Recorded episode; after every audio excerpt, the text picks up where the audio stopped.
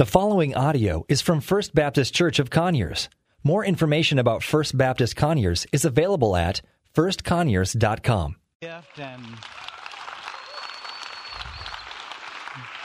boy the reminder that his love is unconditional aren't you glad that um, aren't you glad that his love didn't change for you from stuff you did yesterday morgan the stuff you did this morning you know his love remains constant. A couple of things I want to uh, just address real quick for you. Uh, next week, we have our trunk or treat. That's uh, next Sunday afternoon, so we're excited about that. We can engage with the community. If you're not a part of that, I want to encourage you to be a part of it, by bringing candy or making a trunk up or whatever you want to do as a part of that. We'd love to have you. Then, just as a precursor, uh, have a big announcement that we're going to be sharing with the body next week. Uh, I'm not going to share it with you today, and so you'll not hear anything I say in the sermon because you're anticipating this huge announcement that I think is really going to change the course and direction for our church body uh, for the years to come. And so I encourage you to be here next week uh, to hear that and be a part of that uh, really just celebration in, in this huge announcement. So, with that, take your Bibles, turn to 1 John chapter 2. And we're continuing in this letter that uh, John has written to believers. And I think in verses 1 and 2 of chapter 2, probably some of the, uh, the, the fullest and richest verses that we have in Scripture, and particularly verse 2, I think John shares with us and, and he's continuing a thought that he started in, in chapter 1 really beginning at verse 5. As we uh, begin to read there, pick up with me verse 5 in chapter 1. Paul, uh, John writes this, and he says, This is a message that we have heard and declare to you that God is light and there's absolutely no darkness in him. And so John lays out the fact that when he says that God is light and there's no darkness in him, he's communicating to us that God is absolutely holy. There's not even the speck or molecule of any darkness or unrighteousness in God whatsoever, beyond what we could ever imagine. Holiness. John's describing this is who God is. And now, if we say that we have fellowship with Him and yet we walk in darkness, we are lying and not preaching the truth. In other words, if we claim to have fellowship with Him, yet we're walking in darkness or unrighteousness or, or, unholiness, then we're lying and the truth is not in us. And so the next time you're with a believer that professes to walk in absolute light, that there's no darkness in them at all, turn to him and say, You're a lying hypocrite. No, don't really do that. That's a joke, and you didn't follow along with me, okay? Verse 7. However, if we walk in the light as he himself is in the light, we have fellowship with one another, and the blood of Jesus, his son, cleanses us from all sin. If we say that we have no sin, we're, we're really just deceiving ourselves and the truth is not in us. But if we confess our sins, He's faithful and righteous to forgive us our sins and to cleanse us from all unrighteousness. If we say we have not sinned, we make Him a liar and His word is not in us. And then He picks up in chapter 2, same thought. And He turns and He says, My little children. Now, there's nothing uh, metaphorical in this, there's nothing spooky in that. When he writes, My little children. John, at this point in his life now, he's an old man. We think he's probably somewhere in his 90s or close to it. And he's shepherd, he's been a pastor, and he's writing to these believers. And in an endearing way, he says, Now, my little children, listen, I'm writing these things to you. What things? The things that I've just previously said. That God's greatest desire is for you to have fellowship with Him, to have fellowship with His Son, and to have fellowship with one another. But there's one thing that will hinder or break that fellowship.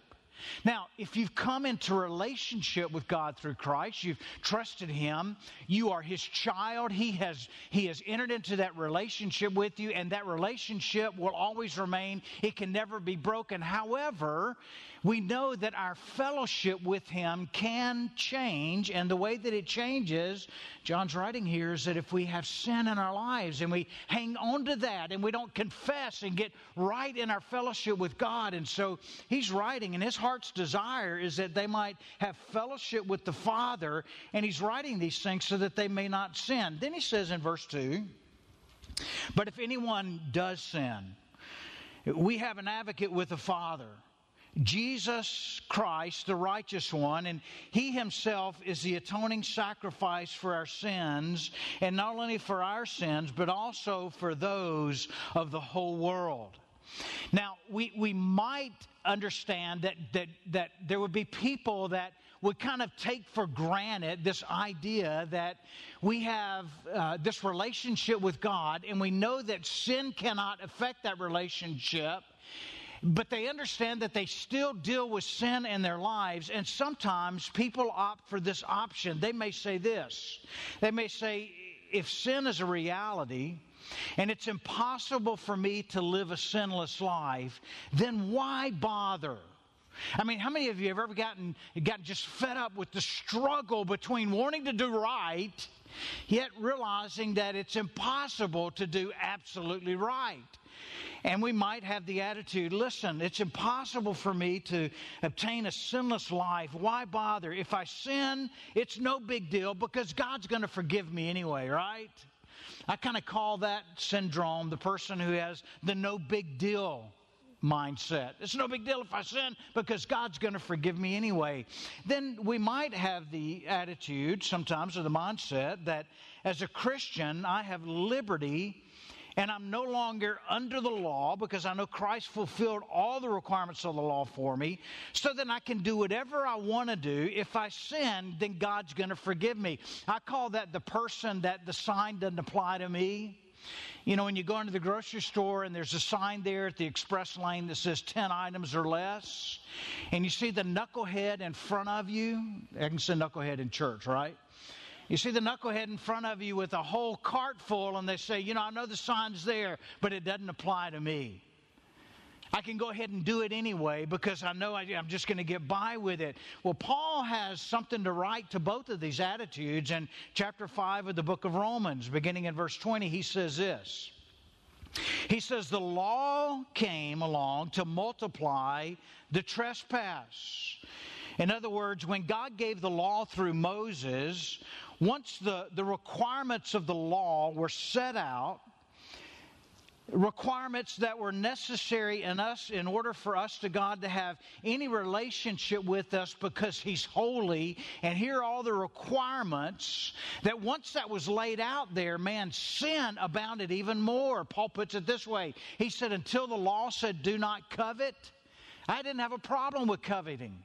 But once the law said, do not covet, all of a sudden I coveted everything. You know, it's kind of like when you're raising your kids, they pay no attention to the iron. But the moment you say, don't touch the iron, what are they going to do? They're going to try to touch the iron. And so Paul says, listen, the law just made evident to us how far we are from the requirements of the law. He goes on to say this, but where sin multiplied, grace multiplied even more so. Just as sin laid, uh, reigned in death, so also grace will reign through righteousness, resulting in eternal life through Jesus Christ our Lord.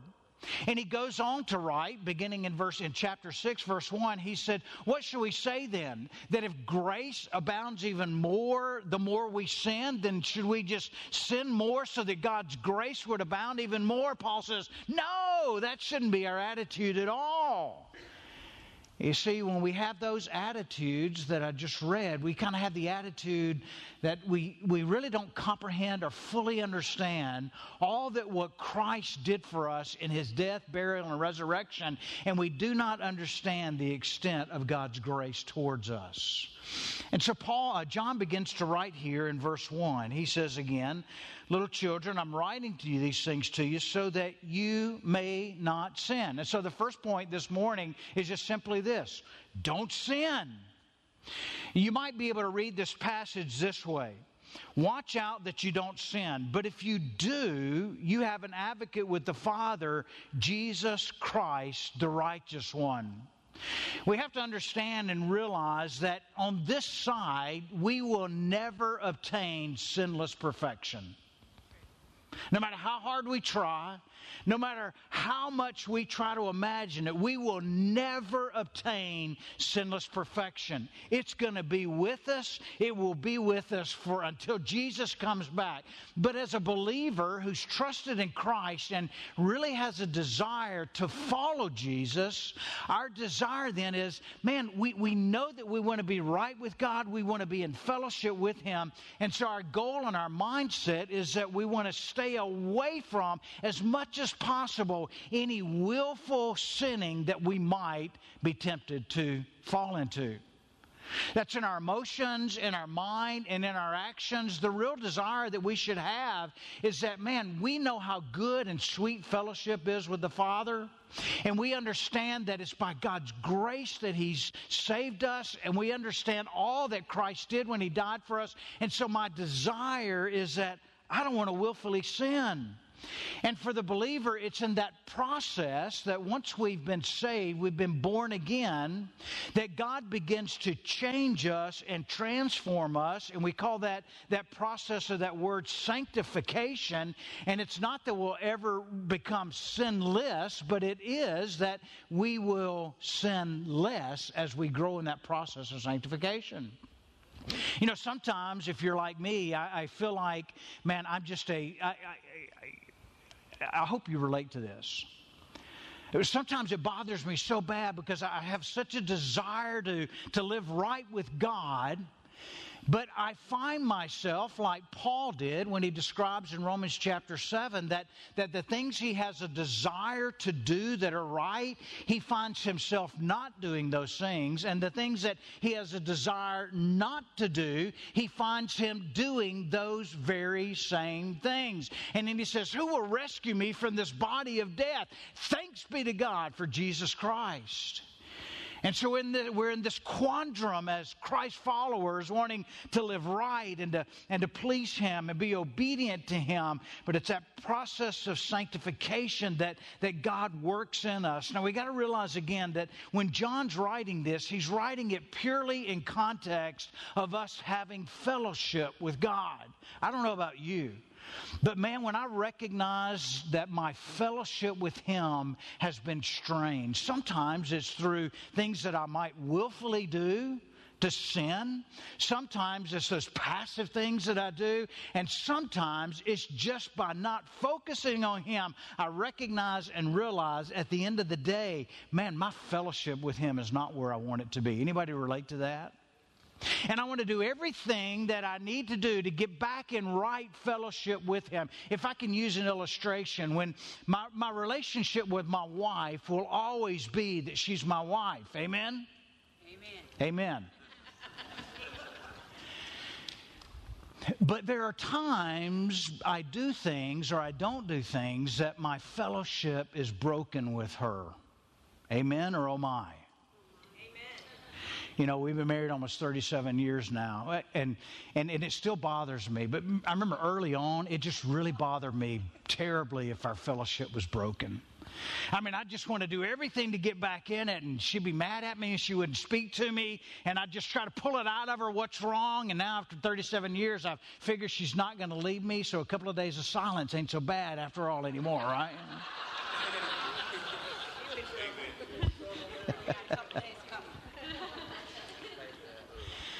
It, it, that's, a, that's a minimal illustration, but it's that way with our fellowship with God. You see, we know that, that, man, we've tasted it and it's good and it's sweet and we want to have that fellowship with Him. And so John's writing this. He says, listen, you got to understand that, that man, when you, I'm, I'm writing this because I don't want you to sin. I don't want you to have a broken fellowship with Him. But understand that you will. But if you do sin, and we all do, right? You see, none of us are immune to sin. I don't care how long you've known Christ. I don't care if you've known Him for 50 years, or I don't care if you've known Him for five days.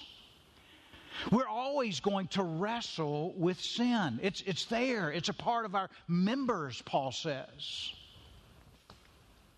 I don't care what position you might hold, and, and I don't care if you think that, well, maybe if I attain this, then, then I'm not going to sin. Listen, it doesn't matter your age, it doesn't matter your maturity, it doesn't matter your role. I don't care if you're a church member, I don't care if you're a small group leader, and I certainly don't care if you're a pastor. You're still going to deal with it. Can I hear an amen to that? It's just going to be there. So the question comes to mind when I when I think of this, then if, if that's my desire, is not to sin, and I find myself doing it and I wrestle with that, then what, how, how, how, how is it best? What does the Bible say is in, in that how I can live right with Him? Well, to answer that, we need to look at the Scripture. We understand that we're not going to gain sinless perfection, but, but we will grow in that process that we sin less. And how does that happen? How am I going to grow in that process? Well, there are two things I think that Scripture points out to us that we desperately need every day, moment by moment, so that we grow in that process of sanctification. Number one is this that we depend moment by moment by the enabling power of the Holy Spirit in our lives. You see, the fact is, the moment that you and I came to know Christ, we accepted Him and we were born again, the Bible tells us that immediately we were filled, given the Holy Spirit of God. There's not more of it that we can gain later. As a matter of fact, if you have the idea that there's more of the Holy Spirit to gain, let me correct your thinking and tell you it's not that there's more of the Holy Spirit you need. What it is, the Holy Spirit needs to get more of you, right? More control in our lives. Paul says this when he writes in Colossians. He, he tells us that, that, or excuse me, Galatians, that we are to live by the Spirit. He says it this way He says, Let us keep in step with the Spirit of God. And God has given us the Holy Spirit so that we might have power. One of the reasons we might have power and victory over sin in our lives, but it requires that we stay in step with Him. He put it another way in Ephesians 5, verse 18, when He said, Be filled with the Holy Spirit. The idea that's communicated here is not just a one time filling, but it's a, it's a daily, ongoing filling, being filled, continually being filled by the Holy Spirit. This word filled, that's translated in the Greek, the Greek word is plero, and it has three shades of meaning. I'm not trying to impress you, but it's interesting when Paul uses this word to be filled with the Holy Spirit, he has these things, three things in mind when he says it. The first shade of meaning to that word is, is, is that, we, that we be be under pressure, that we have pressure. Uh, the best way to illustrate it might be to, if you can imagine a sailboat on the water. And when you want that sailboat to move, you raise the sail, and the wind gathers that that sail and it pushes the boat along in the water. It's not by the will of the boat that the boat moves along in the water, but it's the will of the wind. Another illustration might be if you've ever thrown a stick into a river or a brook, it's not by the will of that stick that it's taken down or carried away by the river, but it's the pressure that's put on it by the water that carries it along. The second shade that he has in mind is that of permeation. Some of you last week after the Georgia football game, when they lost to South Carolina, used this. You took that little packet and you opened it, and it went plop, plop, fizz, fizz, Alka Seltzer. And when you put it in the water, it, it, it, it dissolves, and that Alka Seltzer permeates the water. And that's the other shade of meaning that he has in mind. The last way he has in mind is that it's pure domination. Now, somebody would say, you know, the Holy Spirit's a gentleman. He, he, he's not going to impose himself. No, but we have to yield ourselves to Him and say, God, as we sang in the song, listen, I want to take every part of my life and I want you to dominate every part of my life. Because if I'm trying to do it myself, I'm going to fail miserably. And Holy Spirit, I need you to dominate. Now, notice there's an act of will there. He's not going to do it. We have to invite Him and allow Him and yield to His domination in our life. You see, my problem, your problem, is that we don't want to yield domination over to anybody We got to choose to allow Him not only to press and move us along, not only to permeate our whole life, but dominate. The second area is not only the Holy Spirit, but the second area that God has given to you and I as a gift and a means by which He sanctifies us, grows us, and matures us is by His Word. It's the Word of God. I'm convinced, I've been saved now 36 years or so. I think the only two things that have brought any growth, spiritual growth in my life, all the other stuff is good, but there been two things, and it's the same for any believer. The way that we grow is by the Holy Spirit of God yielding to Him, allowing Him control in our lives, and submitting to the Word of God. Those are the only two things that are going to be spiritual growth. You can't attend more services, you can't sing the right kind of worship songs, you can't carry the right kind of Bible, you can't can't belong to the right denomination. The only thing that will mature us as believers is the Holy Spirit and the Word of God.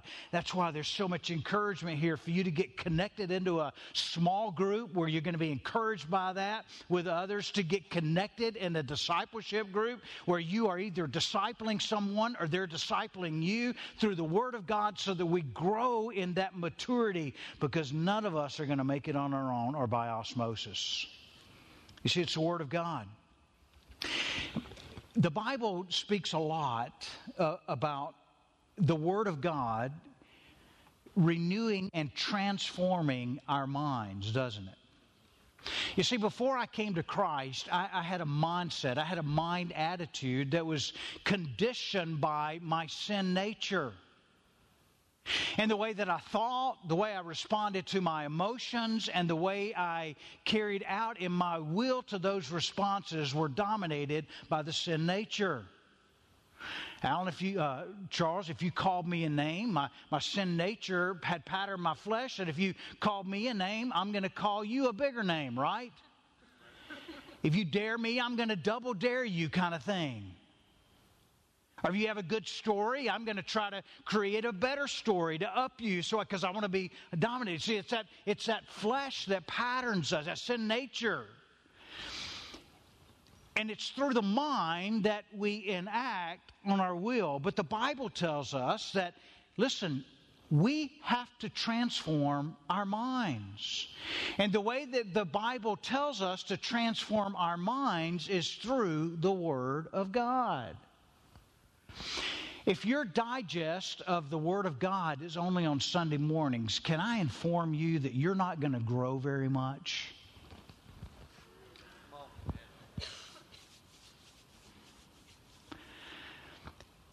Our desire here at First Conyers is that that you not come on Sunday mornings to see the show, but our desire is that on Sunday mornings you come because there's such an overflow where you've been self feeding on the Word of God that you just resonate with it and you say, Amen, right? It's not so that you come and you, and you can groove along with the right songs that we sing, but it's, it's because you've been in the Word of God and we're reflecting truth in the songs and we're singing to Him and you're saying, Yeah, man, that, that really shakes me. That hits my spirit there because I've been with Him all week and I know how rich it is to be in fellowship with Him. And I just got to express it this morning. Paul says this in Colossians chapter 3, verse 16. He says, Let the word of Christ dwell richly among you in all wisdom, teaching and admonishing one another through psalms, hymns, and spiritual songs, singing to God with gratitude in your heart. Underline that part where it says, Let the word of Christ dwell richly in you. Romans chapter 2, verse 2, he says, Don't be conformed to the image of this world, being, meaning pressed in, being molded by the image of the world, but be transformed. How? By the renewing of your mind. And where does that come from? The Word of God.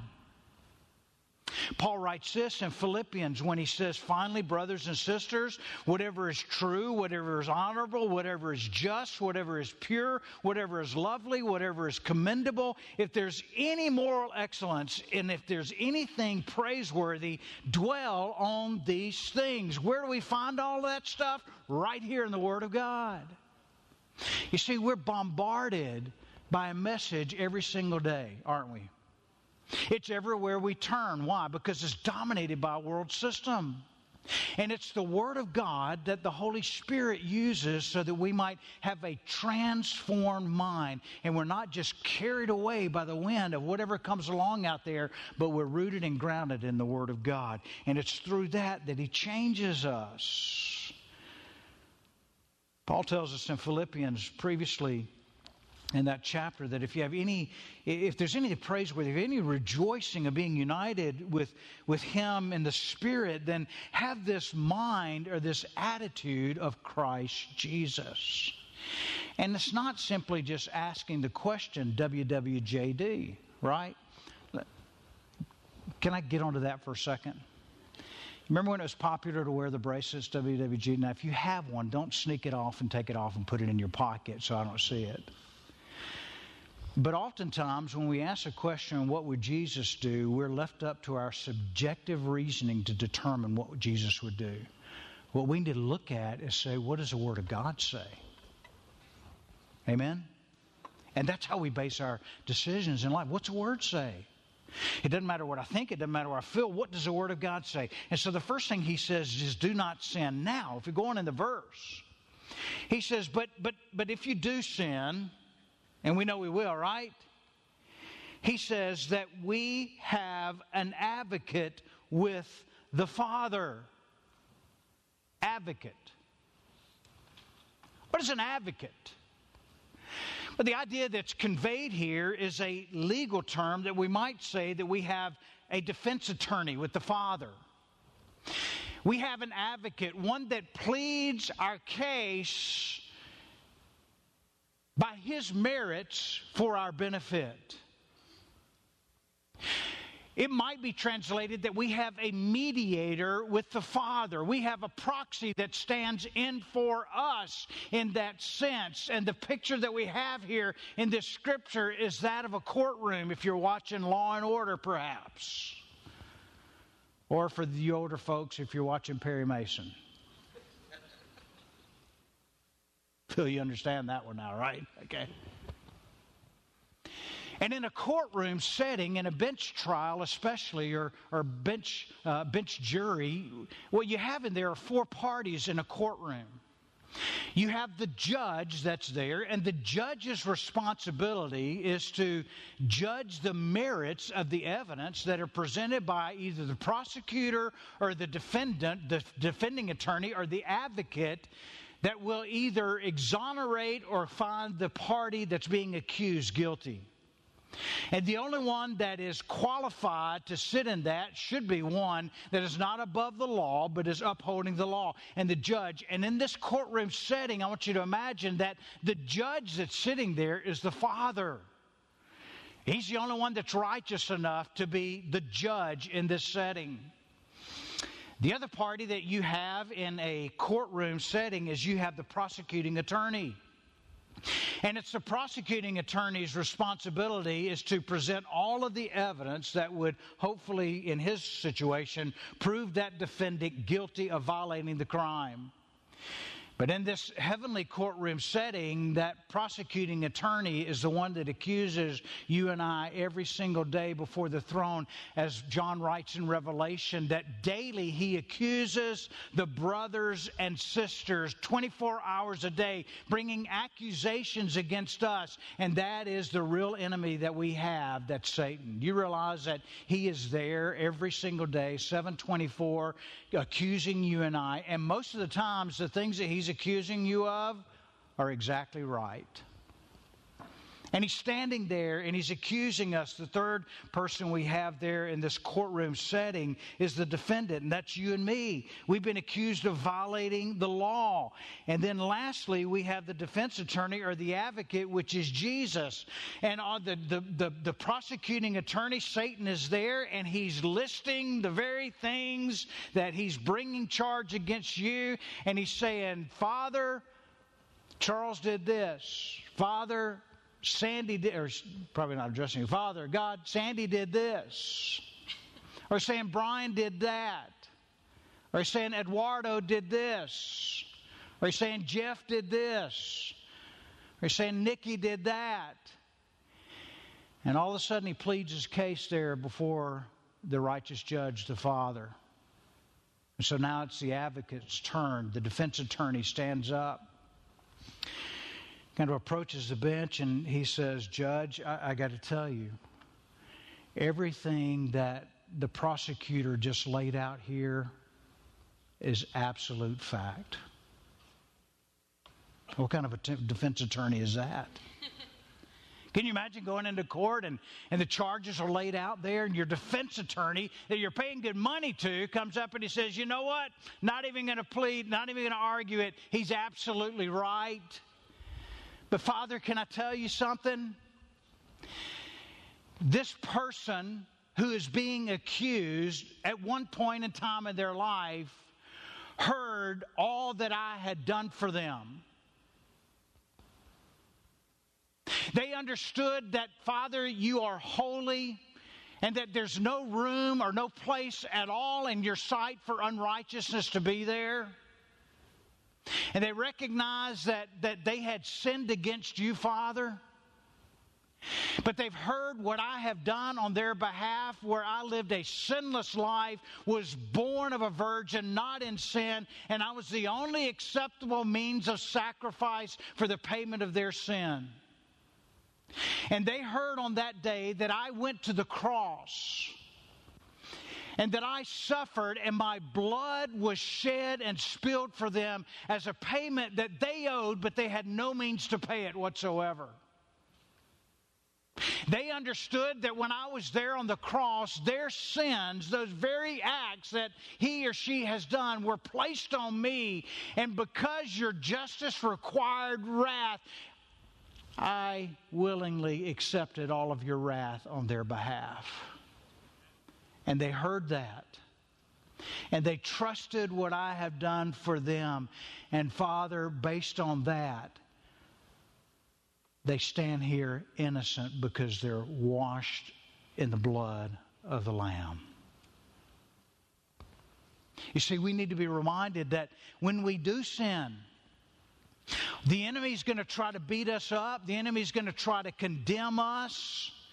He is going to try to keep us from coming into fellowship with the Father because we're like, man, how can I go in His presence to have fellowship with Him when I know what I've done? And the enemy uses that to try to keep us from Him. He tries to cause us to drop out of fellowship with the body and just get disconnected and all of that kind of stuff. But listen, we've got to understand and know, not because of anything that would be in our merit, but Jesus stands as our advocate, and He's the only one that can because He was the only one that was qualified to pay the penalty and the price for our sins. You see, the Father wants fellowship with us. The Father delights in your fellowship, my fellowship with Him. He uses a second phrase here that we're going to get to in just a moment, but that's why Paul writes in Romans chapter 8, verses 33 and 34, when he says this He says, Who can bring an accusation against God's elect? Who? And the rhetorical answer to that is no one. They might try. The enemy stands there and accusing, but it will not stick. It's like water on a duck's back, and the reason it flows off is because what's on the duck's back is the blood of Jesus. He says, Who can bring a charge against one of God's elect? God is the one who justifies. Who is the one who condemns? Jesus Christ is the one who died, but even more has been raised. He also is at the right hand of God, and He intercedes for us. Ladies and gentlemen, you need to understand, we need to understand and live by faith that we have an advocate there before the Father pleading our case. Isn't that good stuff? Secondly, he says this in the next verse. Not only is he our advocate, but he himself, he says in verse 2, is the atoning sacrifice for our sins. And not only for our sins, but also for those of the whole world. Some of your Bibles are translated that He's the propitiation, and probably the, the closest definition of that word propitiation is that He's our atoning sacrifice. But, but that word propitiation is only used four times in all of the New Testament, the Greek word that's used here. And it's a difficult word to try to explain what it means, but let me try to do the best that I can.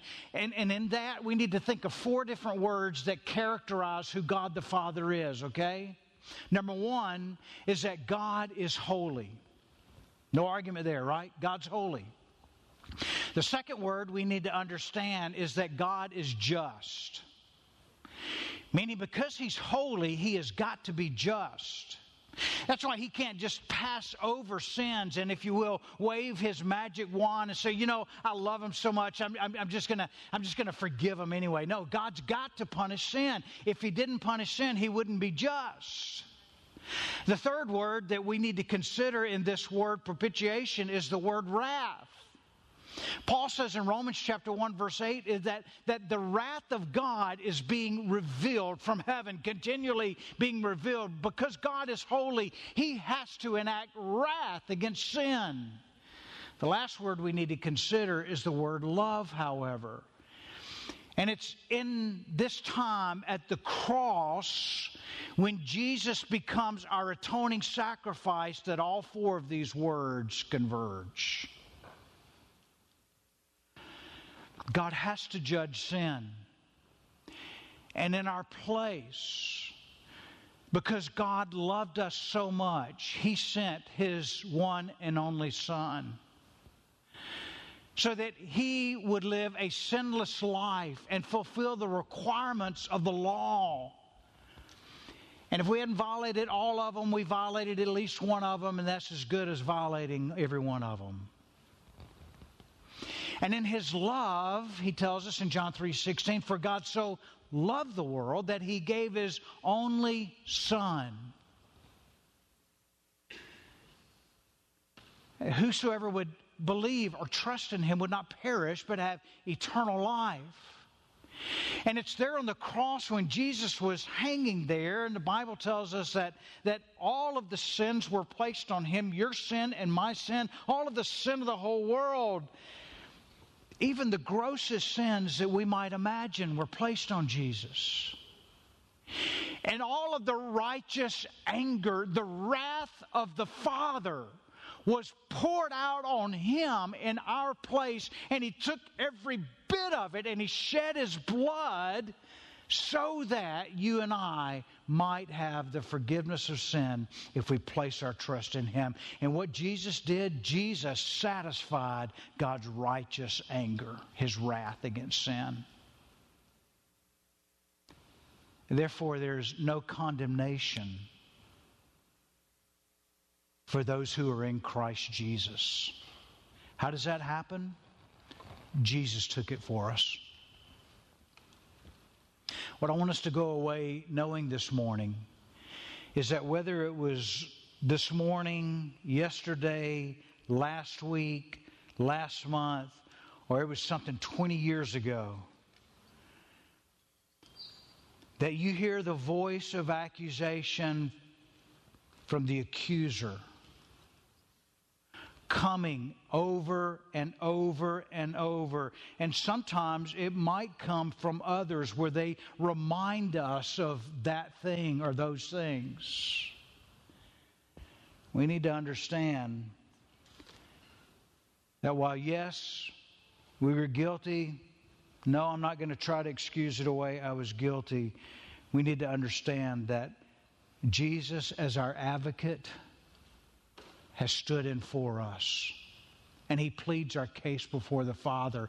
And the case that is pled is that we have been made the righteousness of God in Christ, not by our own merits at all. Thank you for listening to audio from First Baptist Church of Conyers, located in Conyers, Georgia. For more information about First Baptist Conyers, please visit us online at firstconyers.com.